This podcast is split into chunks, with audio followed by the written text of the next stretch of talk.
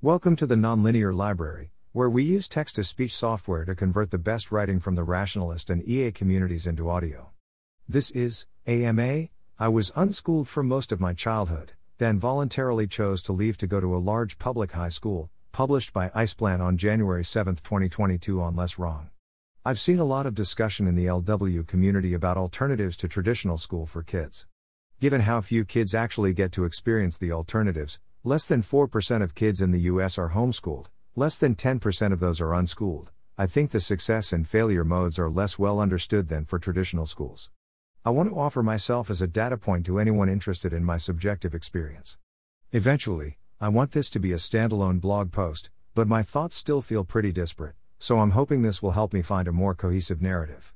About me, I'm now in my mid 20s, went to a good college and now have a good job in tech, despite a brief gap deerping around as an artist. What can I say I was unschooled?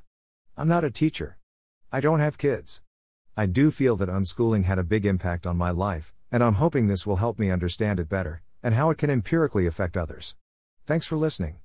To help us out with the Nonlinear Library or to learn more, please visit nonlinear.org.